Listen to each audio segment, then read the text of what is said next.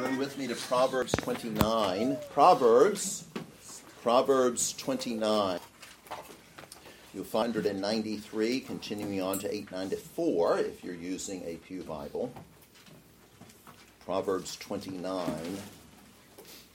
It's on your large print sheets as well. Proverbs chapter 29.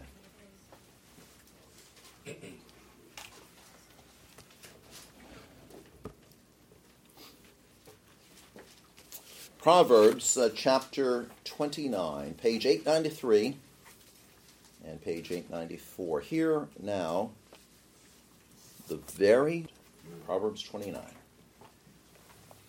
He who is often rebuked and hardens his neck will suddenly be destroyed, and that without remedy. When the righteous are in authority, the people rejoice but when a wicked man rules, the people groan. Whoever loves wisdom makes his father rejoice, but a companion of harlots wastes his wealth.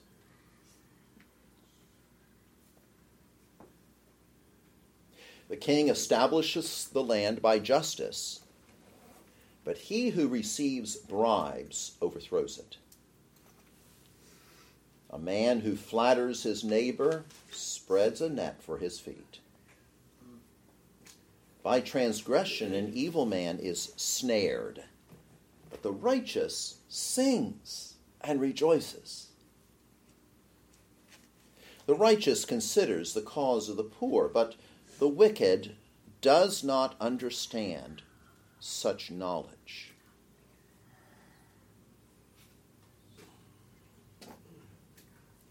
Scoffers set a city aflame, but wise men turn away wrath. If a wise man contends with a foolish man, whether the fool rages or laughs, there is no peace. The bloodthirsty hate the blameless, but the upright seek his well being. A fool vents all his feelings but a wise man holds them back. If a ruler pays attention to lies, all his servants become wicked. The poor man and the oppressor have this in common the Lord gives light to the eyes of both. The king who judges the poor with truth, his throne will be established forever.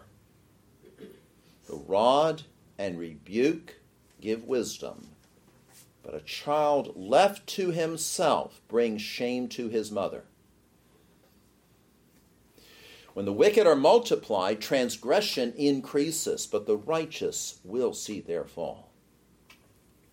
Correct your son, and he will give you rest. Yes, he will give delight to your soul. Where there is no revelation, the people cast off restraint, but happy is he who keeps the law. A servant will not be corrected by mere words, for though he understands, he will not respond. Do you see a man hasty in his words?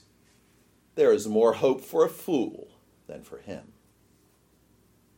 He who pampers his servant from childhood will have him as a son in the end. An angry man stirs up strife, and a furious man abounds in transgression. A man's pride will bring him low, but the humble in spirit will retain honor. Whoever is a partner with a thief hates his own life.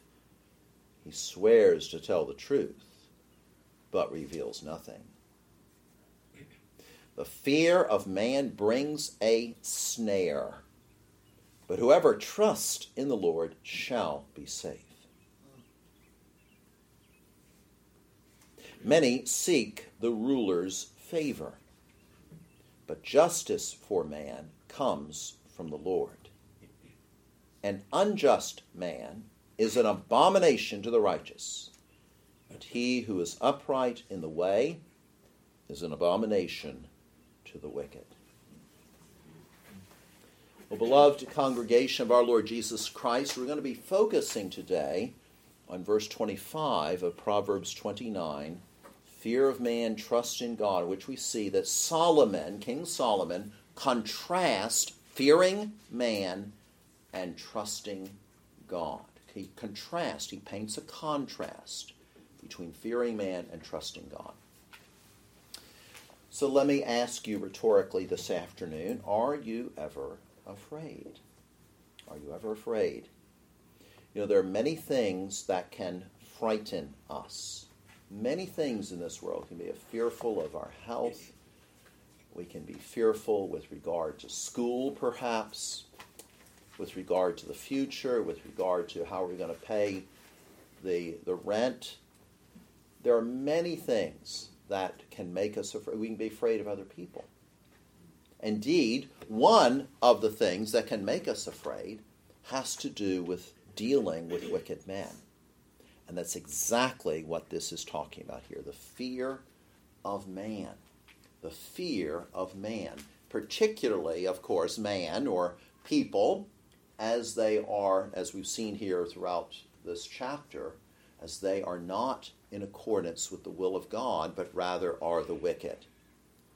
Now, before we get to, before we focus in on verse 25, just want very briefly, just to pay, just to look, just for a couple of minutes, at other verses in this chapter of particular interest. Notice verse 2.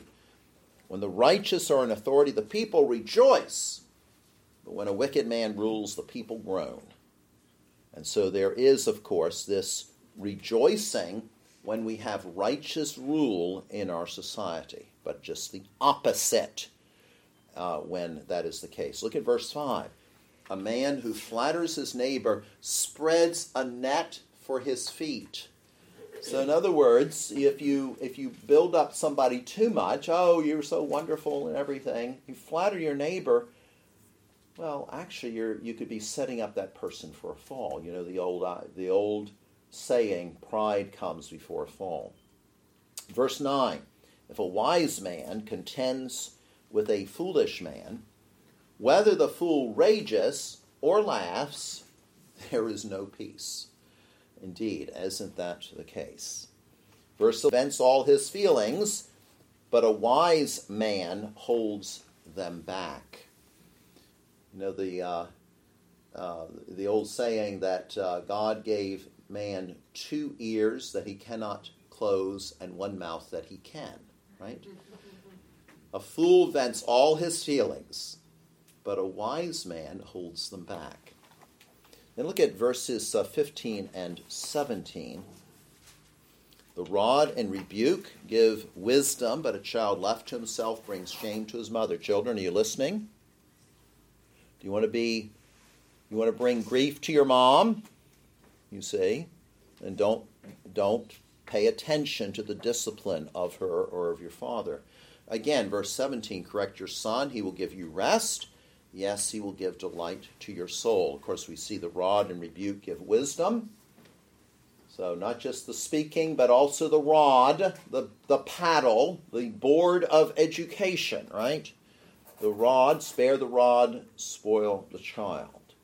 And finally, in this regard, verse 18 where there is no revelation, the people cast off restraint. And again, is that not what we're seeing in our society today? But happy, happy is he who keeps the law. You want does our society want to be truly happy? And stop rebelling. Stop casting off the law of God and start submitting to God and to his word. Let's go back then to verse 25. The fear of man brings a snare, but whoever trusts in the Lord shall be saved. So, first of all, let's look at the fear of man then. What does this involve? Well, literally, it means acting as a result of being afraid. Acting as a result of being afraid.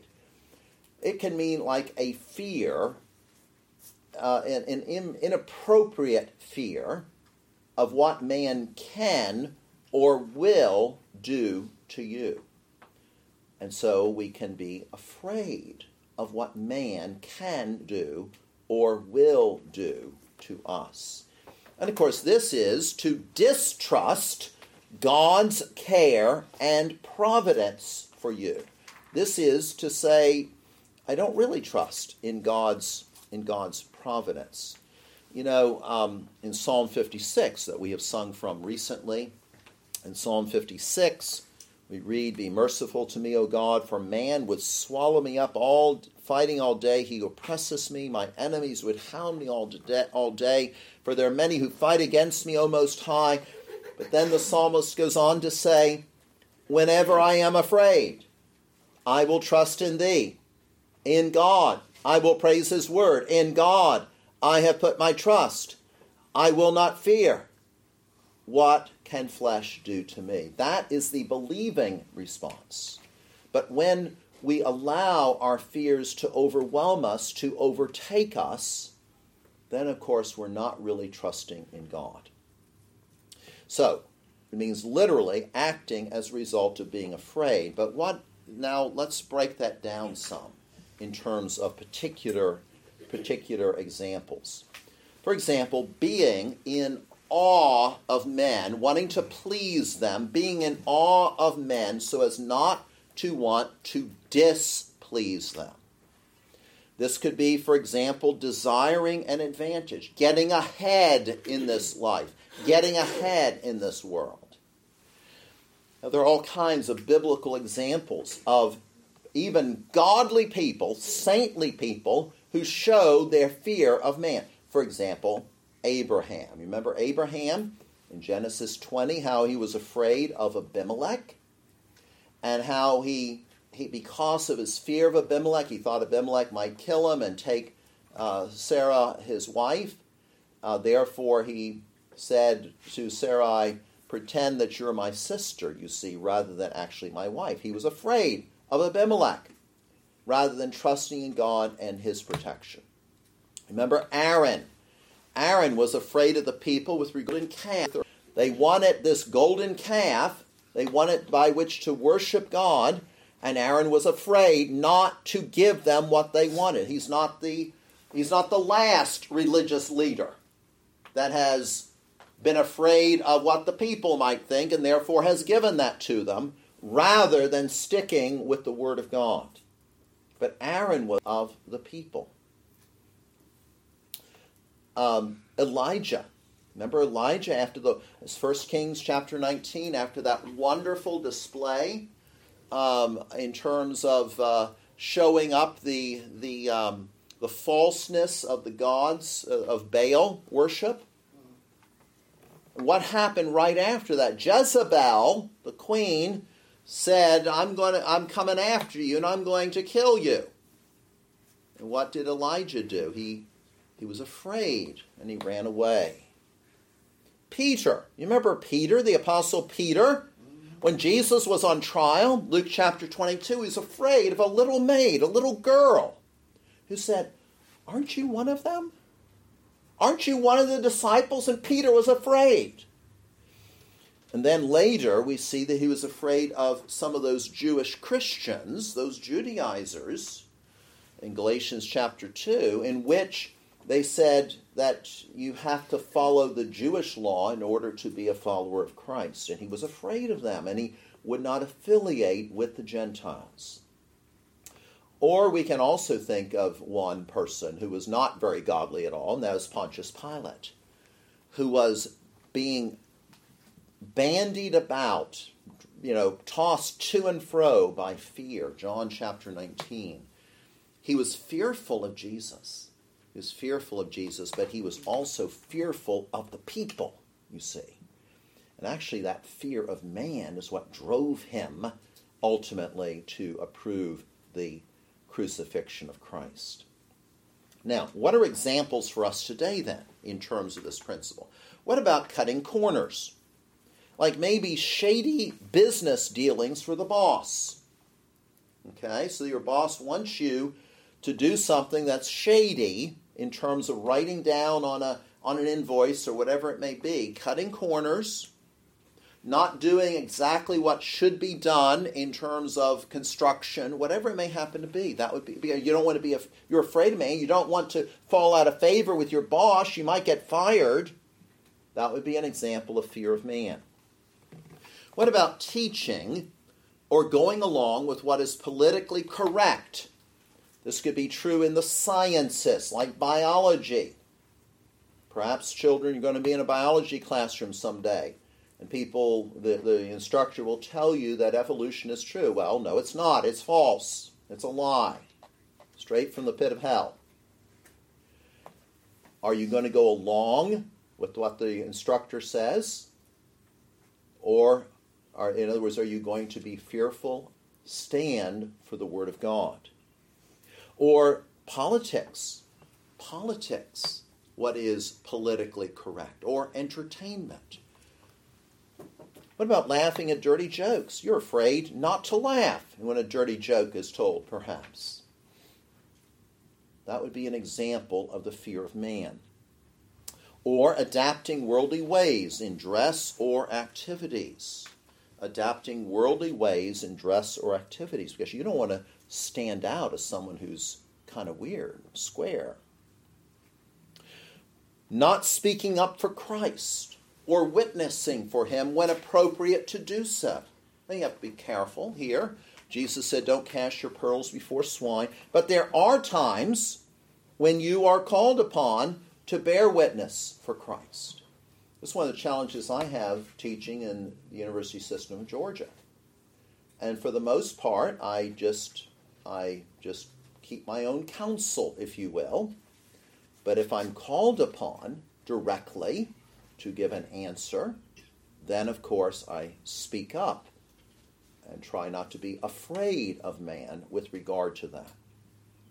Another example of fear of man is acting pragmatically in the church. In other words, uh, as we mentioned um, uh, before, uh, with regard to Aaron and the golden calf, well, that principle can apply today in terms of churches. The people want this, the people demand that. Question is, what does God demand? What does Jesus want?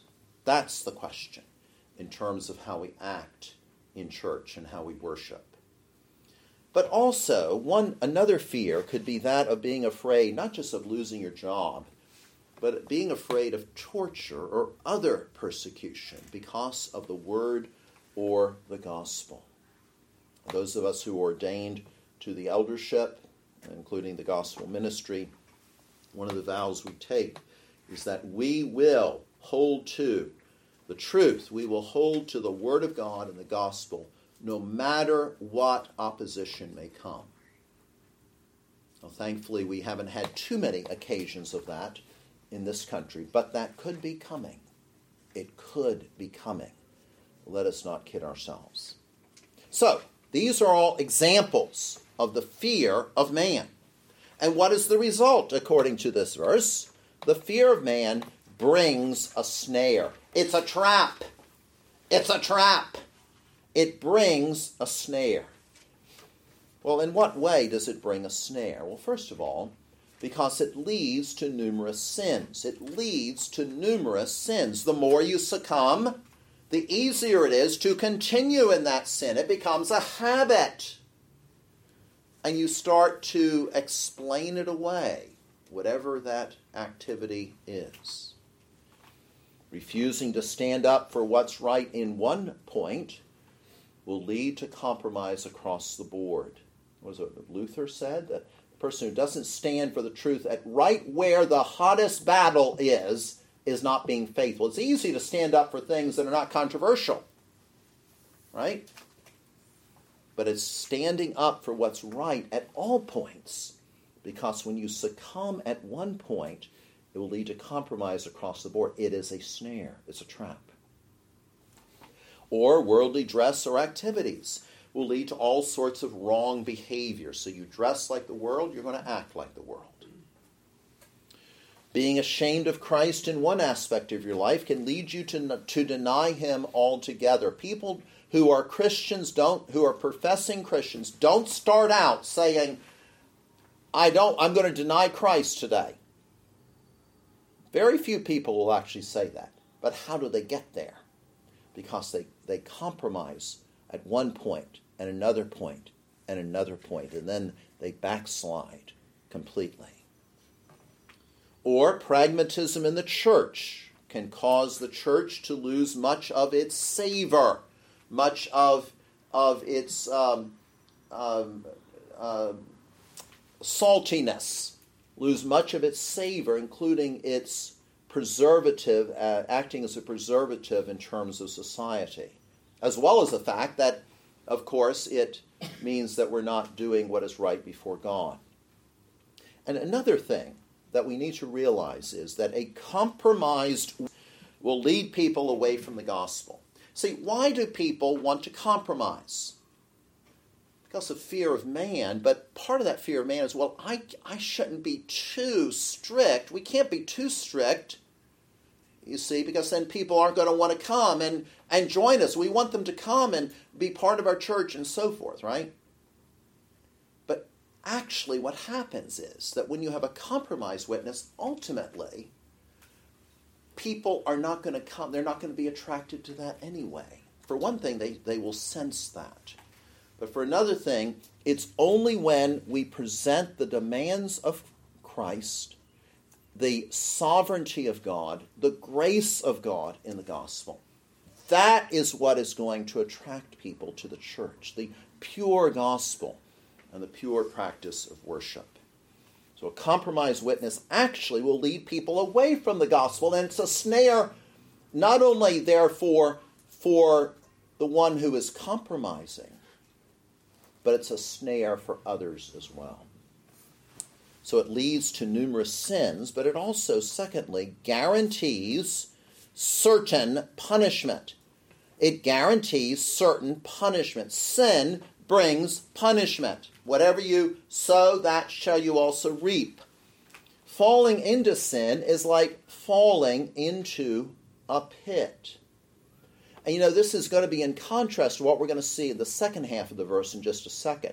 See where it says, But whoever trusts in the Lord shall be saved. Um, actually, that the, the, the uh, connotation there of being safe is that of being set on high. And so we're going to look, we'll see that in just a moment. But here then, if we if we use the analogy of falling into a pit, that's actually a pretty good analogy because it's in contrast with being safely set on high, but instead sin brings punishment. You fall, not only are you not safely on high, you actually fall into a pit. And ultimately being afraid of man shows that you don't really believe in God. Jesus said, Don't fear him, Matthew 10, verse 28. Don't fear him who's able to kill the body. Fear him who's able to send both body and soul to hell, namely God. So, the fear of man brings a snare. But whoever trusts in the Lord shall be safe. Now, you remember last week we looked at Proverbs 28, verse 14. Happy is the man who is always reverent or who always fears. In other words, fears God in the proper sense of it. But he who hardens his heart will fall into calamity. So, therefore, in, in the previous chapter, 28, verse 14, we have this, this idea of, of fearing God in the, in the proper way, not the slavish fear, but nevertheless fearing God, understanding who He is, understanding that He is holy, He's infinite, He's eternal, and so forth. But that can seem a little cold, perhaps. But when we come to chapter 29, verse 25, we see, But whoever trusts in the Lord shall be safe. In other words, there's a warmth of trust now that the writer of Proverbs is telling us about. Now, what does this, what, what does this mean then, to trust in God, to trust in God. You remember the disciples in Acts chapter 5? You remember the disciples in Acts uh, chapter 5 and uh, when they were being persecuted, when they were, uh, they were told uh, not to teach in the name of Jesus. Look, you have filled Jerusalem with your doctrine and intend to bring this man's blood on us. Remember that? But what did they do? Peter and the other apostles answered and said, We ought to obey God rather than men.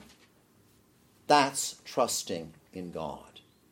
So, what is it what did it mean for them? What does that mean for us? It means holding to his standards. Holding to his standards. It means self consciously desiring to please God in our trust of Him. It means relying upon Him for protecting us from the ways of men who do seek to destroy us. But what is the root of it all? My friends, the root of it all is trusting God for salvation. Trusting God for salvation. Trust Him. Trust Him as your Savior. And of course, that means not trusting in our own faith. It's not faith in faith. It's not faith in faith. No, it's by means of looking, it's by looking to Him by means of faith, looking to Him who alone saves us from being cast out.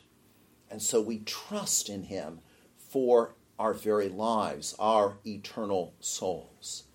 And what is the result then of that? If we trust in the Lord, that person shall be safe, or as I mentioned a few moments ago, set on high, as in a stronghold, as in an impregnable mountain that cannot possibly be conquered. If you're, you're in a military situation, you have the high ground, especially if it's a, a fortress and a, and a very difficult place to get to. It's very hard to conquer that. That's the picture that we have here in our text. It's a fortress. There's a great World War II movie.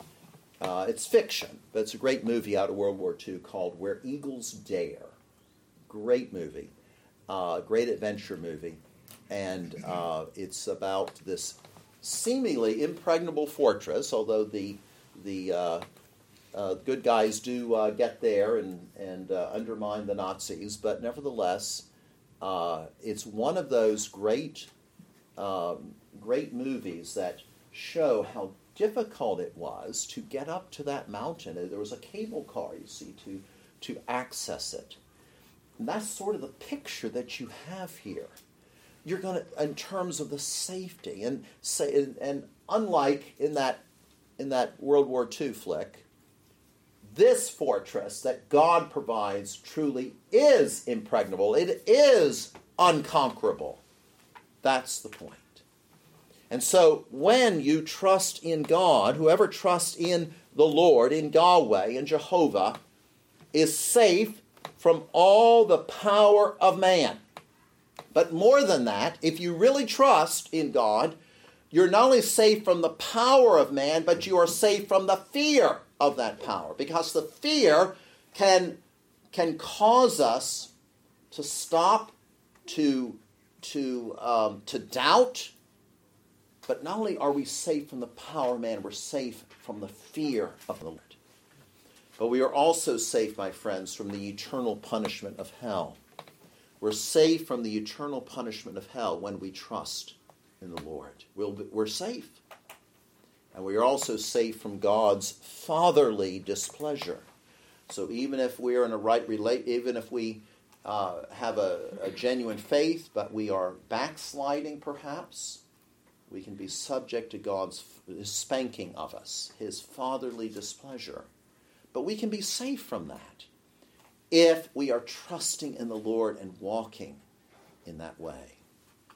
So, by way of application today, first of all, let me point out to you do not be afraid. Do not be afraid can do to you. Do not be afraid of what man can do to you. And of course, we saw that. Uh, we saw that today uh, in uh, Daniel chapter 3. Remember Daniel chapter? There, oh, children, there are so many great stories in the book of Daniel, all true, all historical. So many great stories. Daniel in the lion's den we could have looked at. But here we have Shadrach, Meshach, and Abednego who would not bow down to that 90 foot tall image that Nebuchadnezzar had set up. And they said, O king, we respect you, but let it be known to you, we will not, whether you put us in the fiery furnace or not, it doesn't matter. And you remember what happened then. Of course, they were saved. They were preserved, weren't they? They were preserved.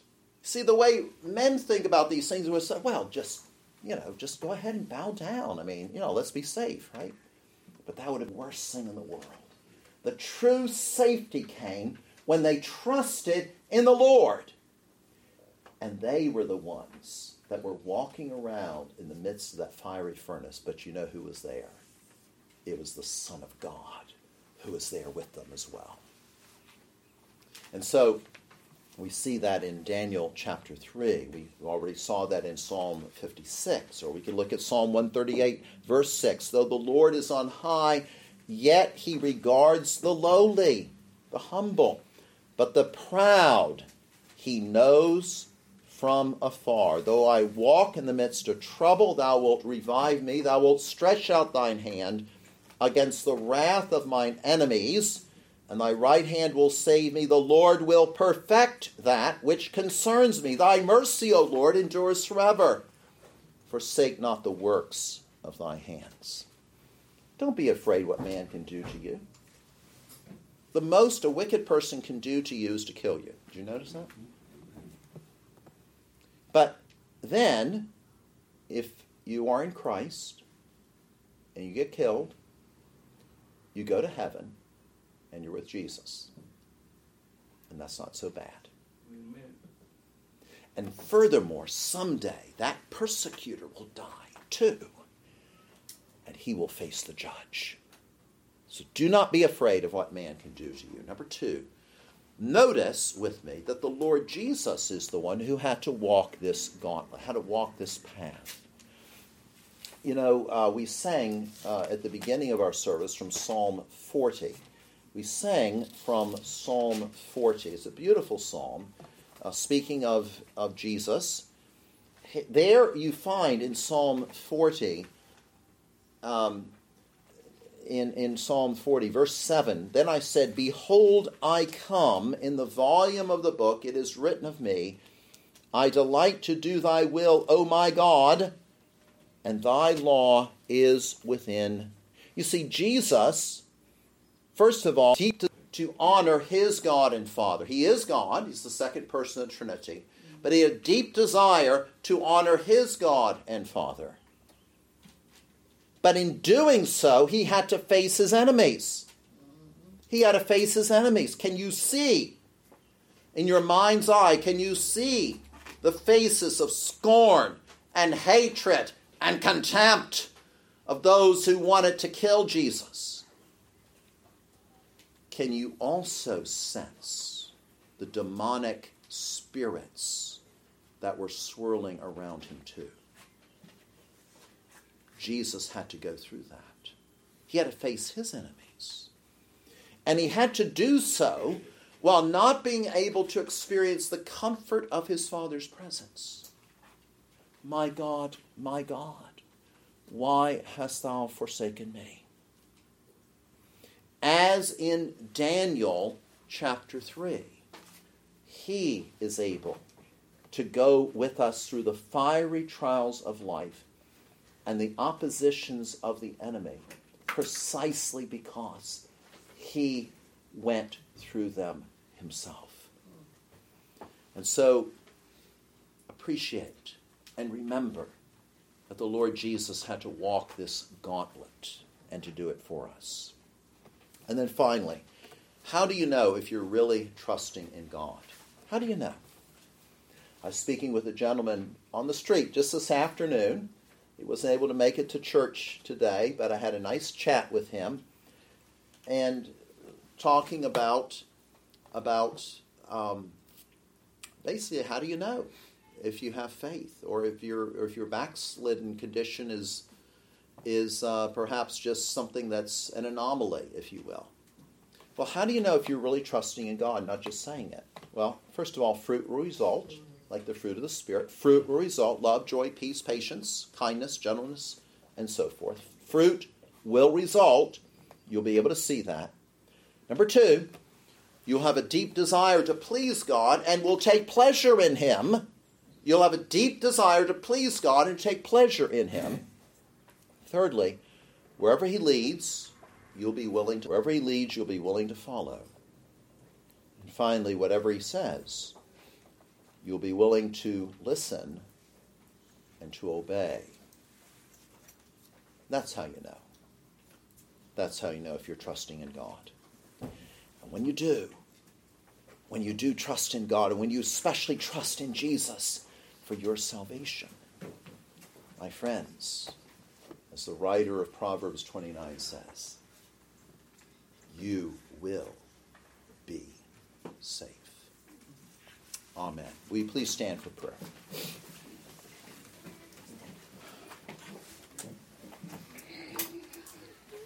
And now, our Father, we pray that Thy Holy Spirit would apply this message to our hearts. We thank Thee for the Lord Jesus. We thank Thee that He is the one who walked the path that He did uh, through great temptation and great opposition, having to deal not just with what man could do to him, but even the opposition by Satan and the fallen angels. And so we thank thee, Father, that he did that for us. May we never forget that. He did that to provide us with salvation. He did that to provide us with the ability to walk through a similar experience. So, Father, we thank Thee for that. And so continue to work graciously in our hearts and lives. Give us Lord, faith, and give us the assurance of faith. Through Jesus Christ our Lord, we pray. Amen. In closing, please turn to Psalm 138.